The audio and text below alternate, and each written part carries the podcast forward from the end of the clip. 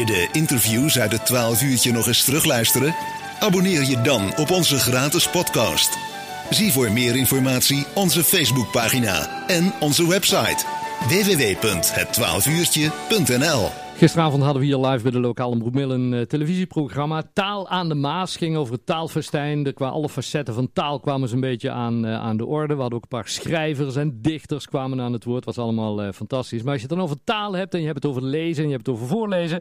dan is lezen ook niet voor iedereen zomaar vanzelfsprekend als je leesbeperking hebt. Maar je kunt toch heel veel gewoon wel lezen. En die daarvoor zorgen, dat is onder andere het bedrijf Dedicon in Graven. En we hebben Marian Oosting aan de telefoon. Marian, goedemiddag. Goedemiddag. Want uh, ja, uh, zoals de meeste mensen hier in mail wel, uh, wel weten, ben ik zelf blind. En favoriet luisteraar van boeken. Hoe meer bloed en hoe meer thrillers, hoe liever ik het heb. Oh, mijn lezer. ja, ja, ja, ja. ja. En, en dan moet ik bij Dedicon zijn, hè? Ja, dat klopt. Ja, want vertel nou ja, eens. Ja, wij maken het inderdaad, dat klopt. Ja, want vertel eens, wat, wat doet Dedicon zoal? Uh, nou ja, wij maken inderdaad uh, uh, tekst en beeld zeg maar, toegankelijk voor mensen die, die het niet op een gewone manier kunnen lezen. Dat kan zijn om, omdat je een visuele beperking hebt of omdat je bijvoorbeeld dyslexie hebt. Mm -hmm. En dan maken we van, van boeken, kranten en tijdschriften gesproken versies. Mm -hmm. hè, dus, dus de gesproken boeken, maar ook boeken in braille. en we maken bijvoorbeeld voor, voor leerlingen die naar school gaan... Uh, en, en de gewone boeken niet kunnen gebruiken. Daar uh, maken we zelfs uh, vergrotingen van. we, blazen sommige boeken gewoon op tot A3-formaat als het nodig is. Okay. voelbare tekeningen. Dus eigenlijk alles wat maar met tekst en beeld is. daar proberen we, ja, daar zorgen we voor een alternatieve versie, zeg maar. Ja, en je, dat doe je met kranten, tijdschriften, boeken, maar ook studieboeken, hè? Studie- en vaklectuur. Ja. Ja, klopt. Ja, ja, want daar begint het natuurlijk. Hè. Als je, je moet op school natuurlijk ook gewoon mee kunnen doen in de klas. Hm. En uh, uh, ja, dus, dus er maken heel veel leerlingen gebruik uh, van ges, ja, gesproken schoolboeken, maar ook speciale digitale bestanden die ze dan op hun laptop met, met speciale software kunnen, kunnen lezen. Hm. ja, dus, dus van alles is er eigenlijk. Er is meer, meer mogelijk dan, dan veel mensen denken. Ja, en wat ik zelf ook, ook erg interessant altijd vond, is de, de, de, de examens. We zitten net in de examenperiodes, die zijn Ja. net afgelopen. Want daar doen jullie ook het een en het ander. Want als je, als je een leesbeperking hebt en je moet je examen doen, hoe gaat dat in zijn Ja. werk? Um, de school die kan uh, aangeven welke leerlingen een aangepast examen uh, nodig hebben. En dat kan dus inderdaad of wederom weer in een gesproken vorm zijn of in braille. Hm. Um, uh, en wij krijgen dan, zij geven dat door aan, aan DUO. Dat is dan zeg maar de organisatie die die examens allemaal regelt.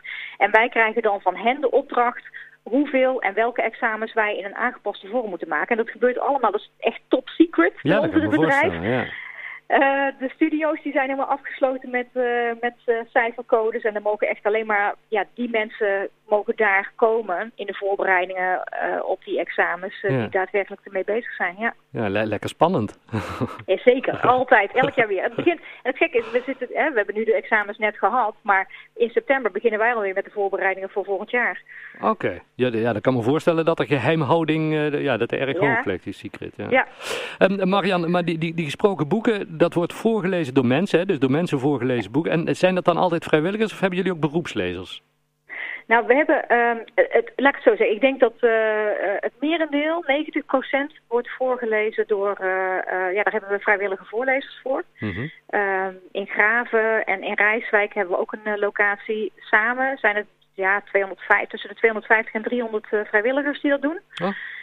En eh, daarnaast hebben we wel een paar beroepslezers, want eh, ja, sommige, bijvoorbeeld voor schoolboeken, eh, als jij een heel specifiek schoolboek hebt op het gebied van natuurkunde, dan moet je natuurlijk wel een beetje verstand hebben van natuurkunde om het te kunnen voorlezen. en Ah, ja.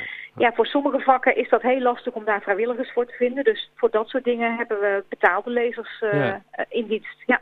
En, en ja, zoals ik al zei, ik ben zelf een favoriet eh, luisteraar van, van, van thrillers en zo. Maar ooit dan heb je, heb je een boek, nou, dat, dat zijn wel eh, 13, 14, 15 uur luisteren. Maar hoe lang doen Ja. mensen erover dan om zo'n boek te maken? Want je, je kunt als voorlezer niet, niet 's morgens om 8 uur gaan zitten en, en tot s'avonds 8 uur doorlezen, Nee. denk ik. Nee, nee, dat kunnen we ze niet aandoen. Ehm, ook niet goed voor de stem.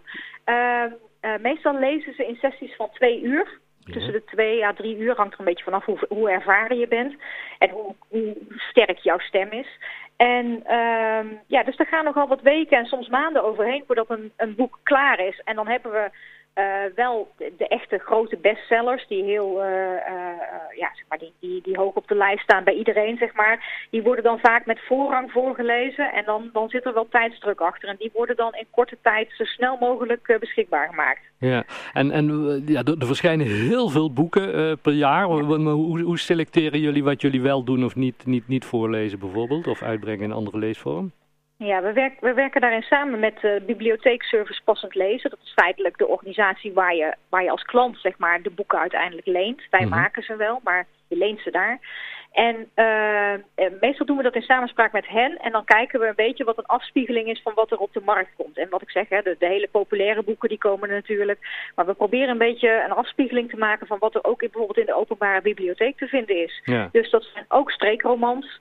Uh, en, uh, en dat zijn de thrillers, en, uh, maar ook biografieën. En, en dus ja, een doorsnee een beetje. En dan, ja, je moet, wat, wat lezen we per jaar? We lezen, ik denk in totaal, ja, zo'n 1100 boeken per jaar, romans. En daarnaast nog zo ongeveer 800 à 1000 schoolboeken. Ja. En wat, wat je tegenwoordig ook steeds meer ziet en in coronatijd ook echt opgekomen is, dat zijn luisterboeken. Maar dan ja, voor, mensen die, die, ja, die geen leesbeperking hebben, zeg maar. Maar maken jullie dat ook of is dat echt een andere tak van sport? Ja, dat is een andere tak van sport. Wij, wij worden gesubsidieerd door, uh, door het ministerie en, uh, en door de Koninklijke Bibliotheek. En uh, wij, wij maken zeg maar de boeken die, die wij maken, uh, die mogen ook alleen maar worden geleend door mensen met een leesbeperking. Hm. En de commerciële luisterboeken, de, uh, die, ja, die vind je bij wijze van spreken bij, bij, de, bij de boekhandel. Die kun je daar gewoon kopen en die zijn dan ook van jou. Ja. Um, uh, of inderdaad online. Hè. Tegenwoordig gaat er heel veel natuurlijk via bol.com. Je kunt heel veel streamen. Ja. Ja. maar dan is die van jou en, en feitelijk ja, laat ik zo, het, het, aanbod wordt wel groter, maar de, de collectie die wij maken voor mensen met een leesbeperking is nog vele malen groter. Vele malen, ja, precies. Um, mensen die nog meer informatie willen, Marian, die denken van nou, eh, ik, ik, ik heb eigenlijk een leesbeperking of ik, ja, het lijkt mij voor mij ook makkelijker om het op een andere manier te lezen. Of juist mensen die zeggen, ja, dat voorlezen vrijwel, dat lijkt mij eigenlijk ook wel leuk. Hoe, hoe gaat het in zijn werk? Waar kunnen ze contact opnemen? Uh, nou, uh, het, af en toe, ik vind het af en toe een beetje lastig ingewikkeld om uit te leggen. Maar als je inderdaad een leesbeperking hebt en je wil boeken of krant of tijdschriften lezen, dan moet je contact opnemen met Passend Lezen. En hun website is passendlezen.nl.